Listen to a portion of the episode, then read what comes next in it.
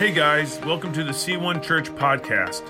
I pray that this message encourages you, builds your faith, and helps you go after Jesus. If you'd like more information about C1 Church, please go to our website at c1.church. Enjoy the message and be blessed. Don't we serve a good God? Someone needs to hear this today. You feel like you've been fighting some battles. How many of you feel like you've just been going through it? You feel you feel like the, the enemy's just kicked you while you're down. He's been just like every time you try to get up and you're like trying to muster all the strength you can, you're like, God, I need you, and you just feel down. I, I, I'm gonna raise my hand. I'm gonna raise my hand. This is what we need to hear. I feel like the Lord's just been placing this in my heart, and I don't think it's a coincidence. But you are not fighting for victory. You are not fighting for victory. You, as a follower of Jesus Christ, are fighting from a place of victory. Because of Jesus, we just need to reconcile. Reconciliation is a mathematical term, it means to put in the right category. And someone needs to put this in the right category of their mind. You are fighting from victory. Jesus Christ has won the battle you are fighting. Let's give him glory. Let's give him honor. Let's lift him up because he's a God who cares. He's a God who's here. He's a God who shows up in our lives and he doesn't say, hey, just try a little harder. Hey, do this a little more. Hey, maybe you should pray a little longer. No, he says, I am your victory. I am more than enough. I have fought the fight for you. Trust me. Trust me. Some of us just, maybe we need to quit trying to fight on our own and just get in a posture of trust, saying, God, I trust you. I trust you because you are my victory. You are my breakthrough. You are more than enough. And He is.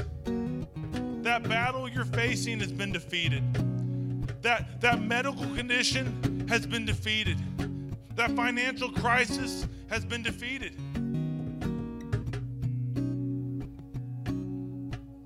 Father, I pray right now. Lord, I thank you that you're the God of the breakthrough. You're the God of victory. We don't have to fight for victory, we fight from victory. It's all on you, Jesus. And Father, I pray right now in the mighty name of Jesus that you show up today and you do what only you can do. You do what only you can do. Glorify your name in this place. Every heart that has walls around it, that's been built up with maybe baggage from childhood, every, every heart that has walls around it that is having a hard time receiving this word, I pray that you tear them down in the name of Jesus. Holy Spirit, in your loving, kind way, I pray that you wrap every person here in love. That your word will penetrate our hearts. In the mighty name of Jesus. Amen. You may be seated.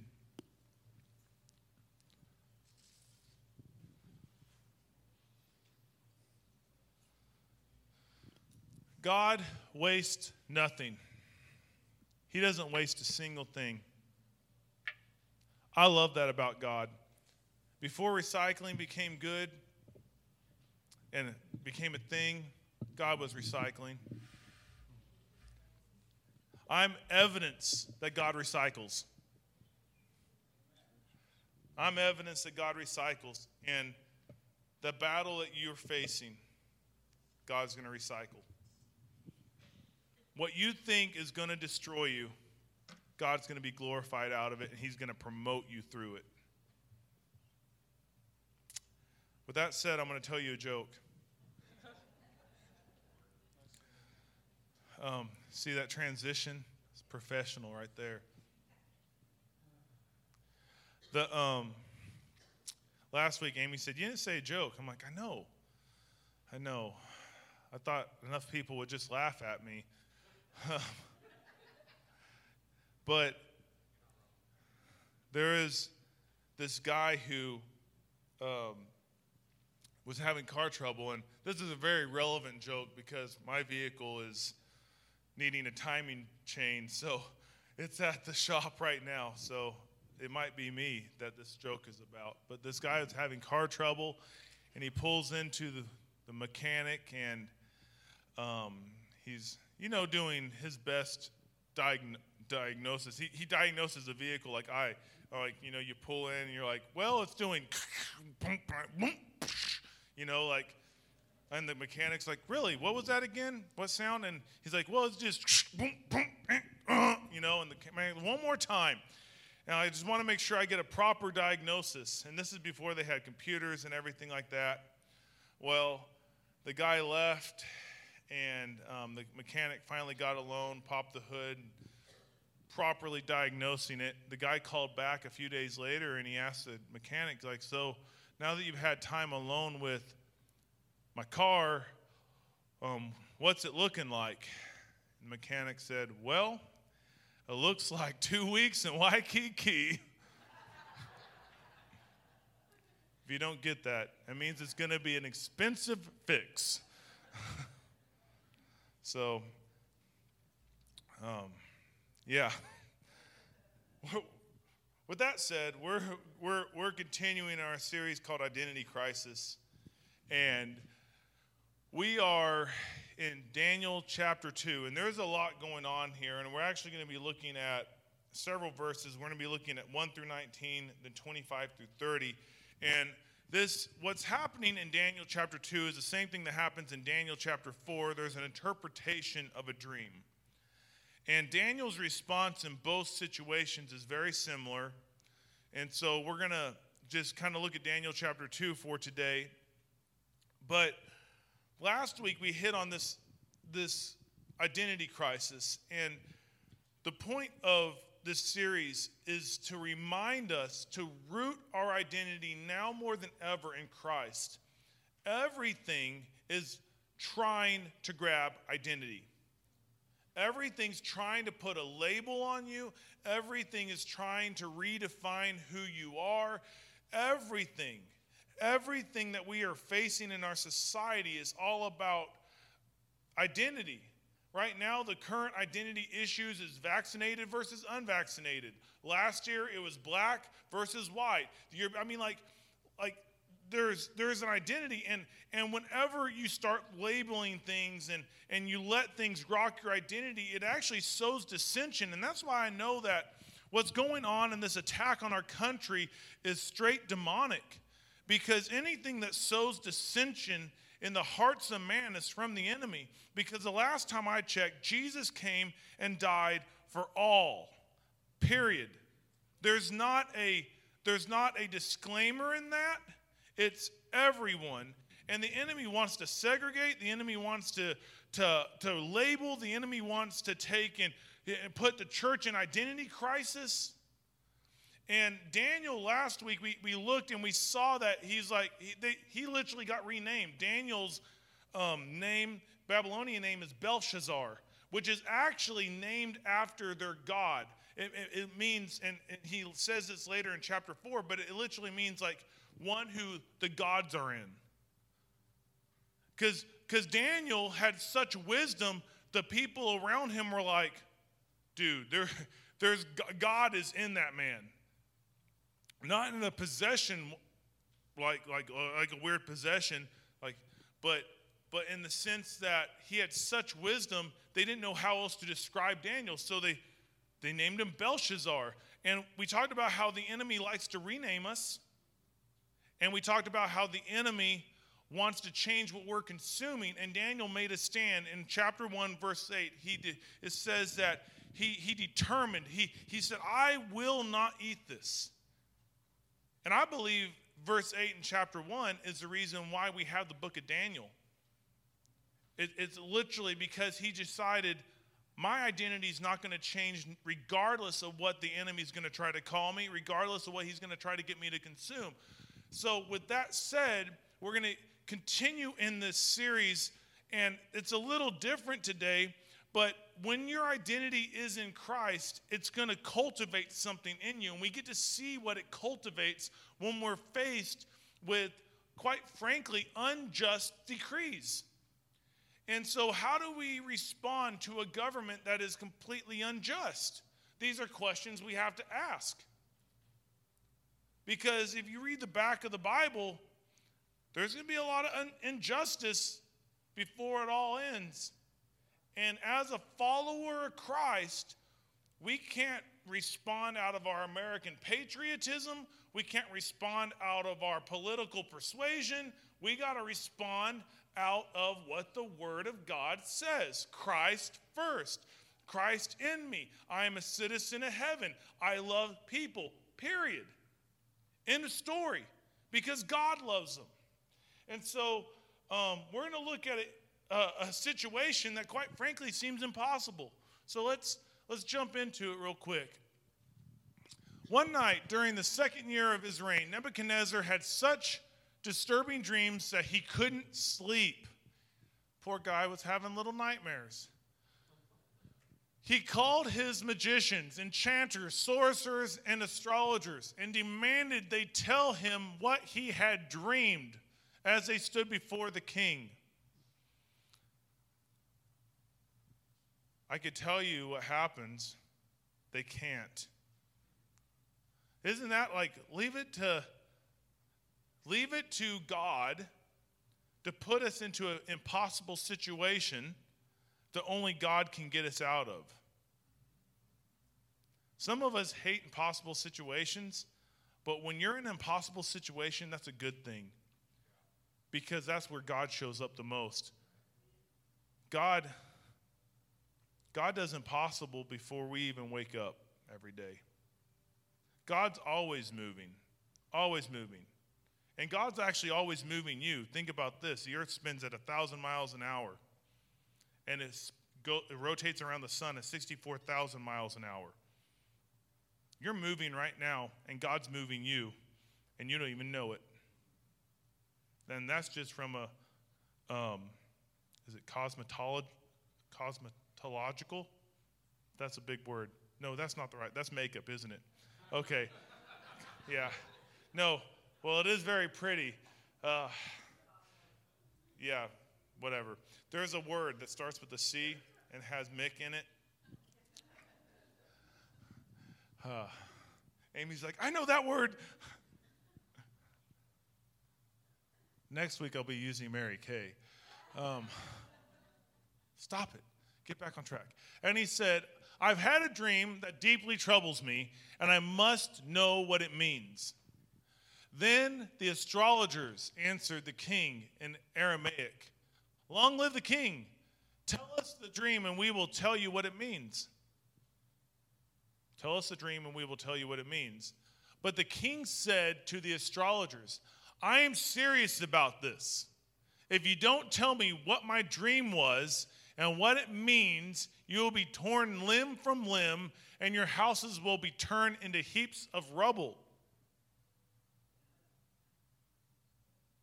That seems fair, right? I feel like the astrologers are actually kind of in the right here. I mean, like, um, my, my son will do that to me sometimes, and he's three, but he'll walk up and say, Dad, you know? I'm like, know what, bud? You know. You know the toy. What toy? The one. Bud, can you tell me what it, No, it's the toy. I'm like, I, I don't know. Um, so, but I feel like that's what's happening right here. But the king said to the astrologers, okay, we already, so but if you tell me what I dreamed and what the dream means, I will give you many wonderful gifts and honors. Just tell me the dream and what it means. They said again, Please, Your Majesty, tell us the dream and we will tell you what it means. The king replied, I know what you are doing.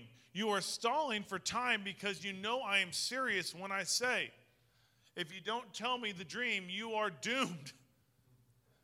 So you have conspired to tell me lies, hoping I will change my mind. But tell me the dream, then I will know that you can tell me what it means. The astrologers replied to the king, No one on earth can tell you, the king, his dream. And no king, however great and powerful, has ever asked such a thing of any magician, enchanter, or astrologer. The king's demand is impossible. No one except the gods can tell your dream, can tell you your dream. And they do not live here among people.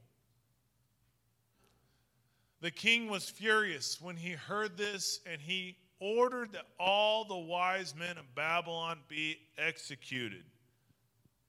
And because of the king's decree, men were sent to find and kill Daniel and his friends, the, the three Hebrew ch- children, Shadrach, Meshach, and Abednego.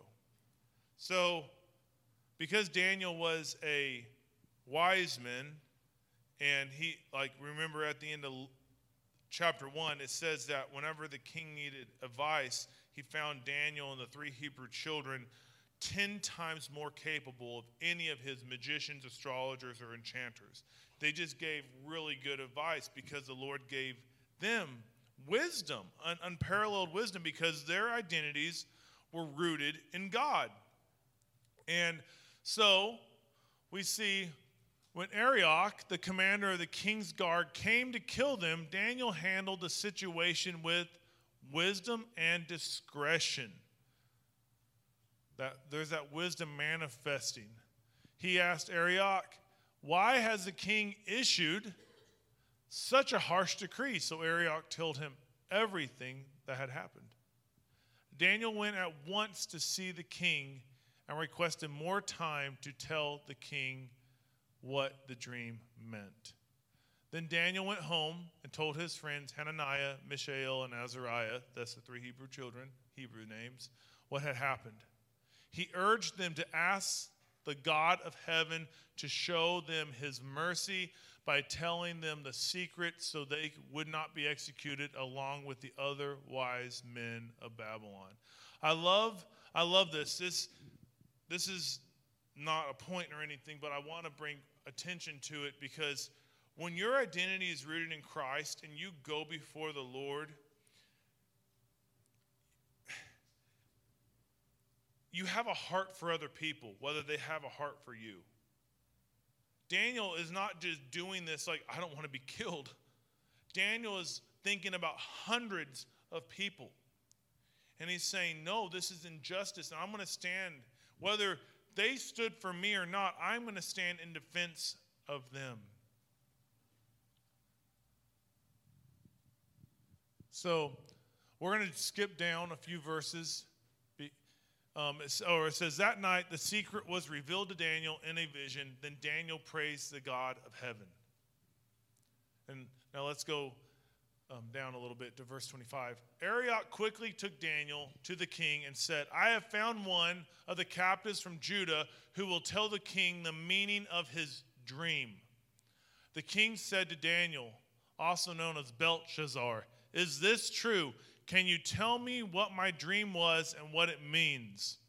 Daniel replied, There are no wise men, enchanters, magicians, or fortune tellers who can reveal the king's secrets. But there is a God in heaven who reveals secrets, and he has shown King Nebuchadnezzar what will happen in the future. Now I will tell you your dream and the vision you saw as you lay on your bed. Well, your majesty was asleep, and then he goes on, you dreamed about coming events. He who reveals secrets has shown you what is going to happen. And it is not because I am wiser than anyone else that I know the secret of your dream, but because God wants you to understand what was in your heart. What was in your heart. I have three thoughts for you today.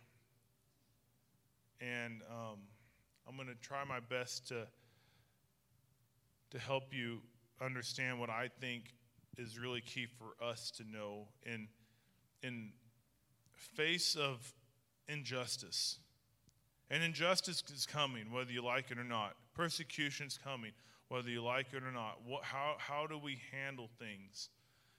Like, Daniel was literally in bed. We know that the king woke up. He, he clearly was asleep. This is the middle of the night. They sent people, and Daniel's woke up from a person wanting to kill him. That's a rough night. I, have I've never had that happen. Um, but Daniel, he's, he, he handled it with discretion and wisdom. And what did he do, though, in response to this? What did he do? The, the first thought I want to give you is seek God in everything. I know that's so, so elementary. And I think that sometimes, sometimes it's the elementary things that actually change things. I played basketball from the time I was 10 till I was 23. And every basketball practice, what did we do? We went over fundamentals, fundamental passing drills, fundamental dribbling drills, stuff that I learned in fifth grade. I was doing my senior year of college in practice because it's the fundamentals that you build upon that changes things and seeking God in everything is a fundamental of our walk with God. But sometimes we, we actually allocate seeking God to really big things, like when we get sick or we have a crisis or we have, you know, like we like I'm not saying that we we shouldn't see God there. We should for sure. This is a big thing. He's about to be put to death for someone else's inadequacy. It's very unjust. He's about to feel the wrath of something that he had nothing to do with. But we need to seek God in everything. So his initial response was to turn around and seek God. And listen, you might not get an answer like Daniel got, but if all you do is seek God, that will be enough. Seeking God, honestly, is almost its own reward. Because as we set in our hearts to live a life of pursuit and seeking God and His will, we will, we will live a life of blessing. We will live a life of knowing that God's in control. We will live a life knowing that whatever comes at us, God can handle. And if and um, we not we might not be able to handle it.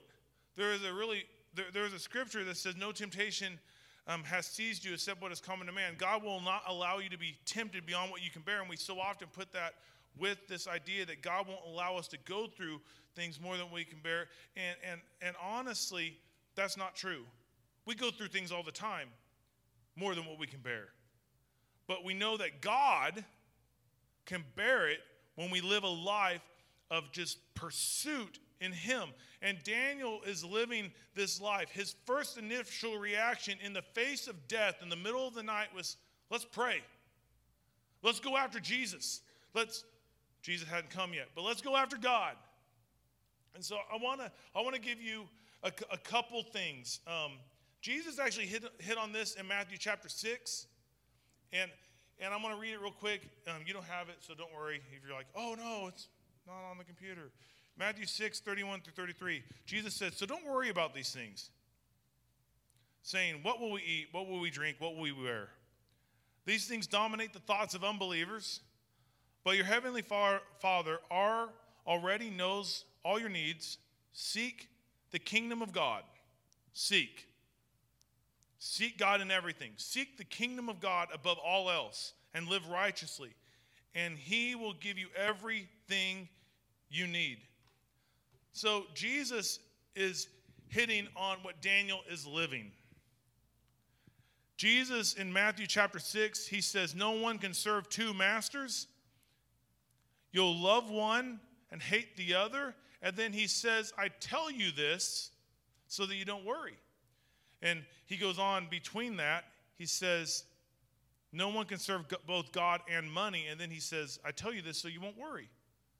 So if we're worried and, and we're, we're we're living a life that's really filled with worry, that means we're seeking the wrong master. We're serving the wrong master. Because Jesus said, no man can serve two masters. You'll love one and hate the other. So we got to determine, like Daniel, in our heart, that God is my master. I'm going to seek him in everything. And in that, God will provide everything we need. So there's I just want to give you a few benefits of seeking God. Seeking God replaces worry with something that works. When we seek God, it replaces worry with something that works. Know what that something is? Prayer. Worry doesn't do anything to your situation. It takes away from your life. It, it, it builds up anxiety. It, it makes you think that you're in control over something that you're not in control. But what does prayer do? Prayer takes and bottles up that worry and hands it back to God and says, God, this is yours. I'm sick of trying to handle it. I'm going to hand it to you. And that works. Prayer works. Prayer works. How many of you guys have prayed prayers that God's answered? Oh, would you look at that? Every hand. How many of you guys have worried that was answered? You worried and it, it got answered. Yeah. It probably didn't help your health either.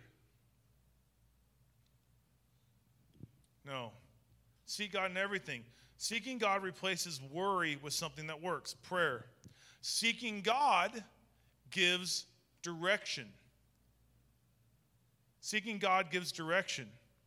Daniel literally knew to seek God. He knew it. He's like, You're going to kill me? I'm going to seek God.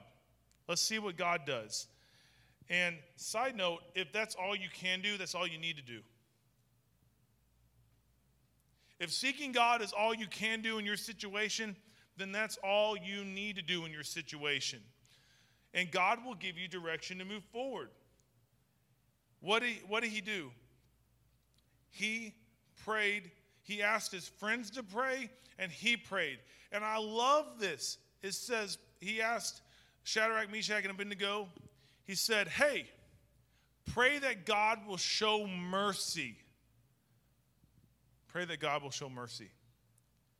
If you're going to bet on God, if you're going to bet on a character trait of God, you can bet on God's proclivity to pour mercy out on his people. They were betting, like, we're going to pray that God will have mercy and give us the direction and reveal the secret of this dream. And get this God loves to show mercy, He loves to pour it out on you. You might feel like, I don't deserve God's mercy. Well, I would like to join you in that sentiment and say, Neither do I. But that's the point of mercy because it's getting something you don't deserve. God loves to pour mercy. So if you're if you're going through it and and you're seeking God, you can bet on God showing up and giving mercy to you in your situation. That's a safe bet every single time. God will give you mercy. And the cool thing is, he doesn't even run out. He never runs out of mercy. But on top of that, every day, it says God's mercies are made new every morning. So, not that he needed to make new mercies because he never runs out of mercies, but just because every day is a different day, God's going to say, you know what, I got new mercies for you today that were yesterday because this day's different than yesterday. So, I'm going to custom make mercies to fit your day. Just like a suit that's uh, custom cut and, and fitted, God makes fitted mercy for your life. And that's a safe bet. They said, let's seek God for mercy. Let's seek God for mercy. Seek God in everything. The third thing that seeking God will do, it will literally, seeking God will literally provide for you. Jesus was not mixing words when he said this. He says, Don't worry about what you're going to eat. Don't worry about what you're going to wear. Don't worry about your housing. Like he said, heathens, sinners, the world thinks and worries about that stuff. But you, Seek first the kingdom of God and his righteousness, and all these things will be given unto you. Seeking God first, above all things, seeking God's will, seeking his, his, his direction, seeking God first will literally lead to hey, clothing, food, shelter. That's what Jesus said. All these things, what was he talking about? Clothing, food, and shelter will be added unto you. When we seek God, it provides. What did it do for Daniel? It provided wisdom. It provided the, literally the answer. Uh, the answer for what Daniel needed. God told Daniel what the king had dreamed. Where hundreds of magicians, enchanters, and sorcerers could not, God told Daniel, they said, only the gods can do it. And the gods don't dwell among people. Well, their gods don't, but our God does, and He loves to be with people. And so when we seek God in everything, it literally provides for us. Seeking God. When we live a life of seeking God in everything, we will see God in everything we do, and we will see God do the impossible. I want you to, I, I need us to grab what is like, you might just say, well, it's just a dream. Like, think about the impossibility of what's happening here. A king had a dream, and he says, I need you to interpret the dream. But before you interpret the dream, I need you to tell me what I dreamed. Not because he forgot what he dreamed, but he wanted to know what you're going to tell him is right. That would be like me walking up to a complete stranger and saying, Can you tell me what I had for dinner last night?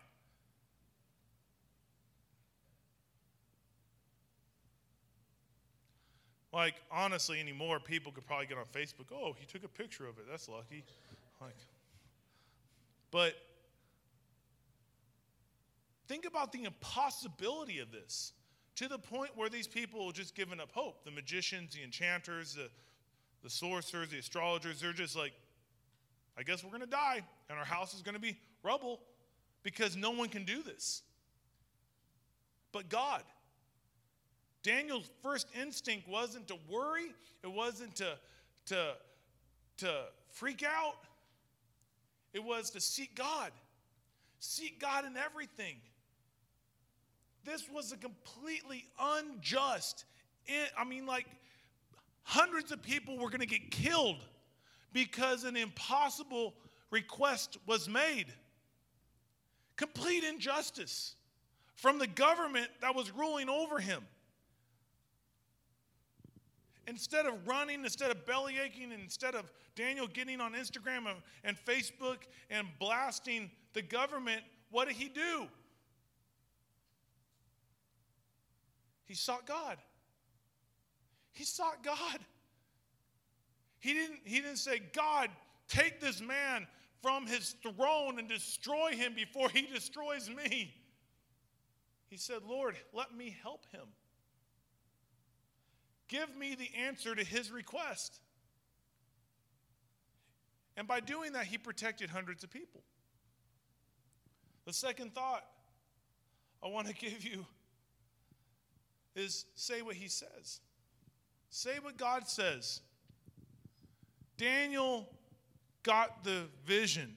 He, he, he, he, the Lord revealed the dream and what it meant to Daniel. Then Daniel had to go before the king and tell him. Like, I, I think that we can lose the gravitas of the situation by reading over it, but I want you to understand what's at stake. Daniel is taking a huge step of faith. He believes that God revealed to him the, the dream and the meaning of the dream. And he is going confidently before the king, saying, Don't execute anyone, I can tell it to you. And then he takes a step of faith, saying, God, I hope this is it. Because if it's not it, guess what? Well, they get torn limb from limb, and their houses get turned into a heap of rubble. Because you don't make a promise like, oh, we can interpret your dream after requesting more time to, to seek God about it and then say, I got it, and then get it wrong. Clearly, Nebuchadnezzar, he was a man that was used to getting answers right then and there. So ne- Daniel is stepping in faith. And what is he saying? No more, no less than what God told him to say. No more, no less than what God told him to say. How does this apply to us, man?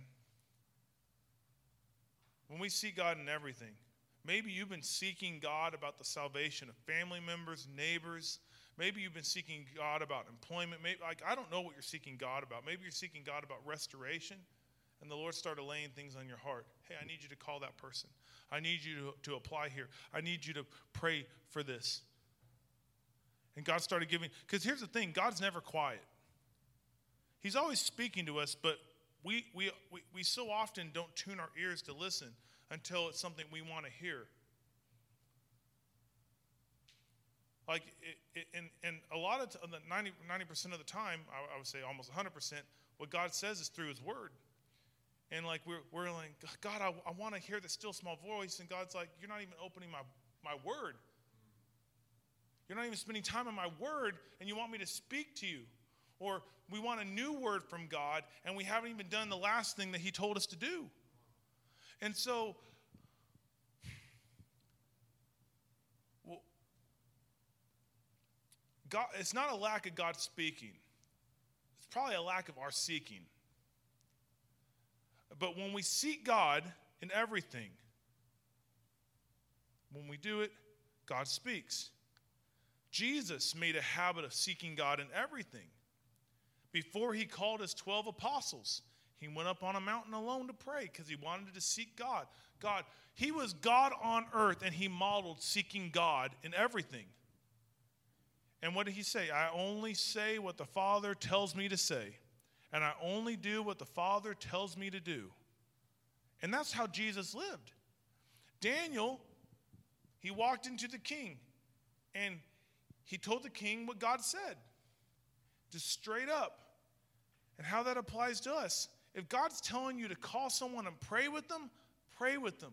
If God's call, if God's giving you a word for someone, give it to them.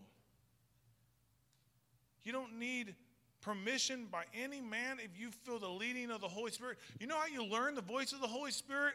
By stepping in faith, thinking it's the Holy Spirit. Man, if God's, I'll beat this drum to the day I die. But we have got to be a people who listen to the Holy Spirit and do what He does and say what He says. We, have we, we have to. Man, like, I love, I love how the Holy Spirit never lets me be a hypocrite with this stuff. And, and, and, and so often, what I've discovered is it's not always when I make myself available that God uses me, but it's just along the way. It's along the way. Like you guys know, I walk downtown. You guys know that. I'm not, but and and there's times where I don't feel the Lord leading me to pray with anyone, but sometimes at the gym, I'll walk in and I'll see a guy and I'm like, oh, I need to pray with that dude. But Lord, can I wait till he gets off that machine? Because that's just awkward as he's over there squatting, you know, like. But I was riding, I was riding my bike the other day, and when I ride my bike, I honestly do it just to get away from Amy. I'm just, I'm just joking. I'm joking. No, I'm joking. I do it to get away from my kids. Um, a lot of times they ride with me, um, but I was riding loops in my neighborhood, and I like to listen to the Bible or praise music, and I pray. I pray for my neighbors. I pray for this church. I just, it, it's just a, a moment to clear my head and to sweat. And uh, I saw a guy I never talked to, never even seen, but he was pulling weeds a couple streets over out of his front yard, and I just saw him, and just that that thought went through my head. That guy needs prayer. You need you need to pray with him. That's that was that was the exact words that went through my head. You need to pray with him. And so I rode past him. and because I was like, I saw him ahead of time, so then I started asking myself all these questions like, Lord, was that me or was that you? Was that me or is that you? And like, I didn't get anything. I didn't get anything. I'm like, okay. So when the Lord is quiet, I go back to another question I always ask myself What do I have to lose? What do I have to lose? What's the worst that can happen? Dude, can I pray with you? No. All right, have a good day. So I turn around and I go back and I, I lay my bike down and I just walk up and I said, Hey man, um, I feel like I need to pray with you. And that's great opening line. Uh, like, just cut the small talk and get to the point. And he said, No, I'm good. I'm good. Uh, I, I, don't, I don't need prayer. I said, All right, have a nice day. And in my heart, I'm like, That's not right. That's not right. Because the Holy Spirit's never wrong. When the Holy Spirit tells you to do something, He's never wrong. He was not wrong in Daniel's case. Daniel took a step of faith, Daniel stepped up, and, and, and he walked in obedience. He was, all he had, all he had was what he thought the dream was, and all he had was, I think this is the meaning. That's all he had walking into this meeting. But he walked in confidence and he said, King, this is what your dream was, and this is why you had it. And he stepped in faith. And so I'm about to get back on my bike, and the guy goes, Well, actually, I'm like, That makes sense.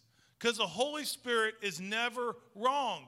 If God's telling you to do something, just do it because He's not wrong. We can be wrong. I can be wrong for sure.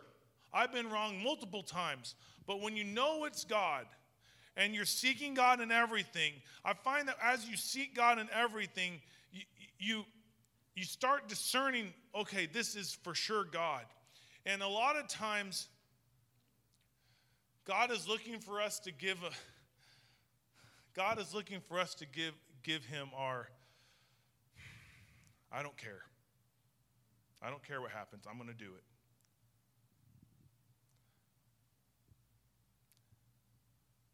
I think too much of the time we care too much about what will happen or what will what will people think or if we look crazy and God's like, well, as long as you start thinking like that, that's really hard for me to use because um, it'll keep us. Fear will keep us from stepping.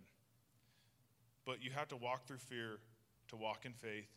And I, I just, for me, I just, I just say, God, I don't care about the consequences. I'm willing to step in faith. If I'm wrong, I'm wrong. And he said, Man, my mom's been living with me for two years. I've been taking care of her. She has a lung condition. And I said, Well, as I rode past you, the Lord told me to pray for you because he loves you. I got to share the gospel with them, and I got to pray with this mom. I'm going to go check on him tomorrow to see how his mom's doing. I, I told him, I said, God's going to heal her. And um, there is a reason why God wanted me to pray with you. And he's wiping tears from his eyes, and he's like, No, I, I feel better. I, I, like, I feel better. God doesn't make mistakes, He doesn't. Just say what God says. Say what God says and watch God. If it's God saying it, it's on God to do it. It doesn't depend on you.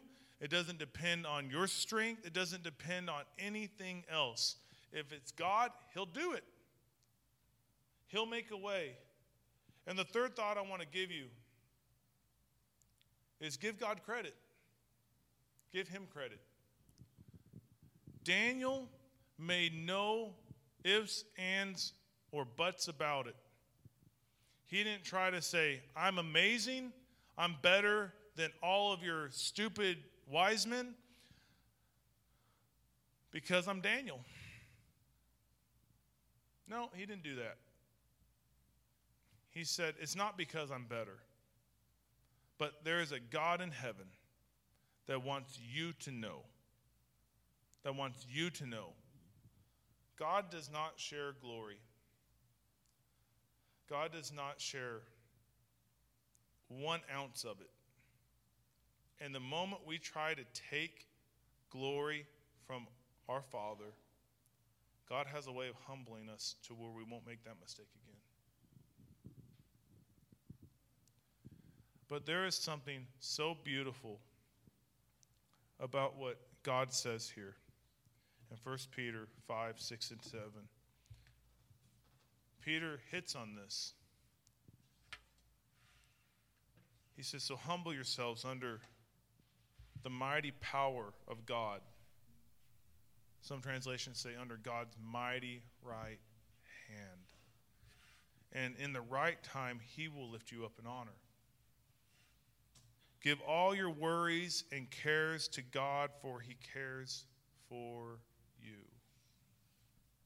Humble yourself. I love this. Daniel's story would have went vastly different if he ever tried to take glory from God. But because he gave God glory, he sought God in everything. He said what God said, and then he gave God credit for it. What did God do? He got put over the entire province of Babylon. And the three Hebrew children got to oversee the affairs of Babylon. He got a huge promotion.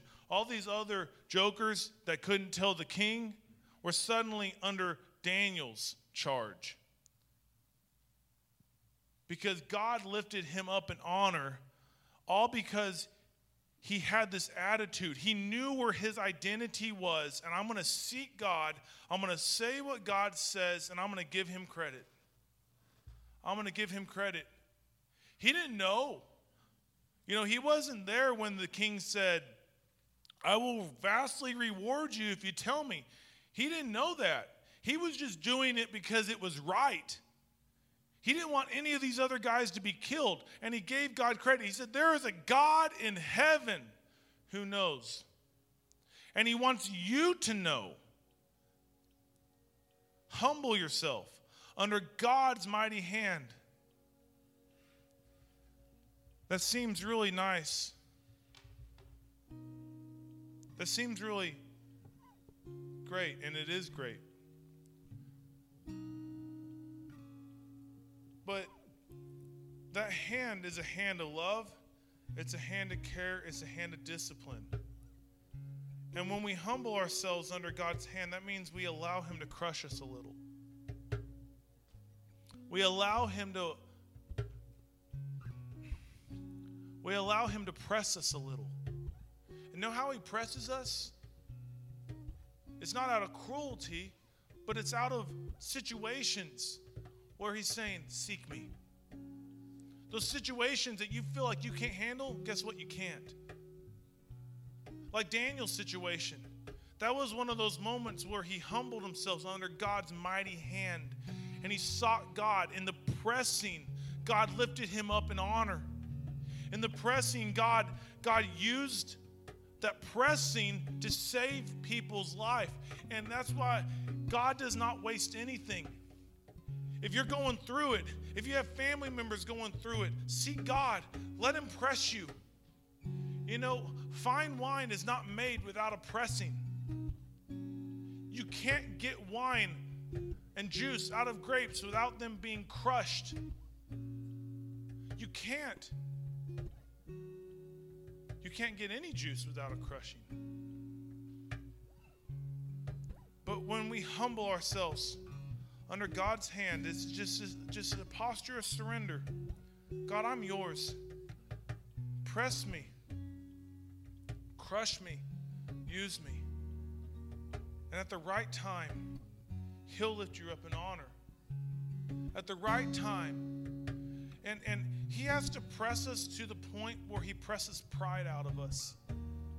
He presses every, every desire to take credit for his glory out of us. He has to press us because the thing is, if we can't handle his glory. It will crush us in a bad way. When God crushes us, it gives life. When the world crushes us, when pride crushes us, it destroys us. Humble yourselves Humble yourselves under God's mighty hand. And in due time, let Him, let Him do that work. Let the season you're in do the work. Let the season you find you're in do the work. Some of us have been fighting against the season, fighting against the, the very thing that God's using to bring breakthrough. We've been fighting the process. We've been fighting the what we, we think is a giant, and God, God's like, it's not a giant. That's what I want to use to bring breakthrough. But humble yourself. Quit looking at that situation and start looking at me. Quit looking at that, that dilemma. Quit looking at that unemployment. Quit looking at that virus. Quit looking at that news organization. Quit looking at that government and start looking at me. Seek me in everything. Say what I say. Give me the credit. Let there be a pressing. And in due time, in due time, God will lift you up. This season you're in won't last forever. It won't. Joy comes in the morning, but there's a pressing. Humble yourselves. There's a posture of humility. And I, I, I heard this as a child from some older gentleman in our church. I couldn't tell. Well, actually, I can. His name was Brother Hoffman.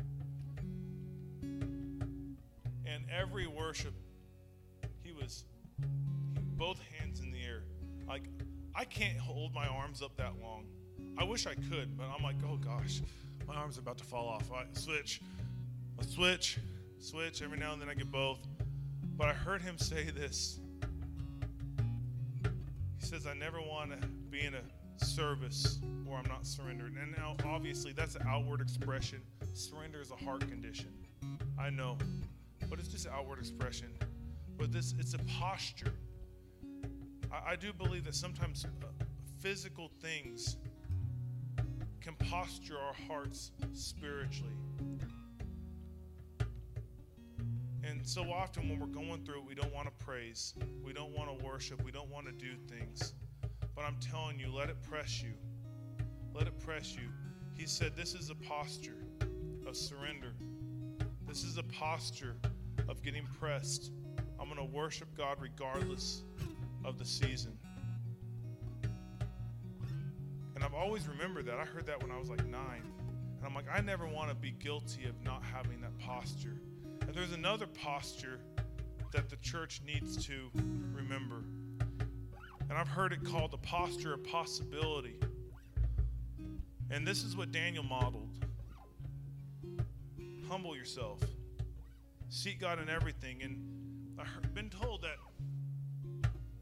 just basing yourself before the Lord is a posture, a possibility. You humble yourself. And I'm not saying we have to lay out on the floor or anything like that. That's a prayer closet thing. But when we learn these postures of humility and surrender, it changes things. It changes things. And once again, that's it. Don't do it on the surface level. Don't do it to be seen. Don't do it that's a heart thing that manifests. It's a heart thing. You can raise your hands all day long and be a sinner. You can be crying out before the Lord all day long and never lay anything at his feet and get up just as prideful as before. But humble yourselves under God's mighty hand. And what we're going to do is we're going to worship in response to who God is because He's worthy. And I would challenge you to search your heart and say, Lord, press me. That's a, that's a scary prayer. But in due time, He'll lift you up in honor. Let's have an attitude of humility. Daniel humbled himself. He sought God in everything, every Read the book of Daniel. Every his whole life was seeking the Lord. He sought God in everything. Then he just said what God said. He interpreted three dreams throughout the book, and each one was harder to interpret. There was one dream that he interpreted that basically said, You're going to be killed, and uh, someone else is going to take your kingdom. And guess what? He got gold for just saying what God said. Like, you would think, oh, that king's going to kill him. No, he, he, he promoted him. Because when you say what God says, God will promote you when you give him credit. So let's let's stand and let's worship in response. If you need prayer, I'm going to be up here. Amy's going to be up here. I I truly believe I truly believe God's doing something and he's going to do something. But there's a pressing that comes. There's a pressing and in due time God will lift you up in honor. Let's worship. If you need prayer, come forward and we want to pray with you. I count on one thing the same God that never fails will not fail me won't fail me now in the waiting. The same God who's never late is working all things out. You're working all things out. Yes, I will lift you high in the lowest valley. Yes, I will bless your name.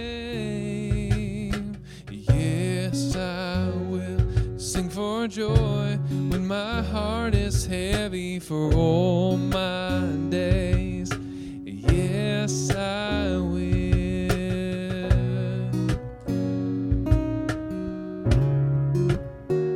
I count on one thing the same God that never fails will not fail me now. You won't fail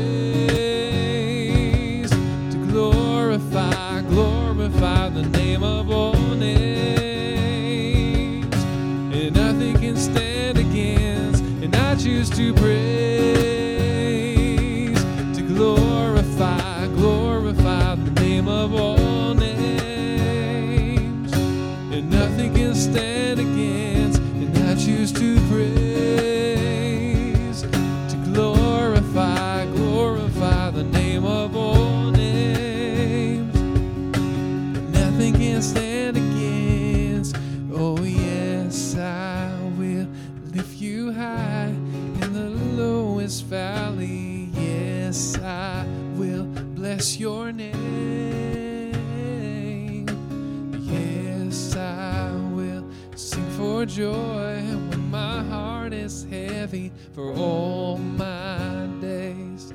Yes, I will.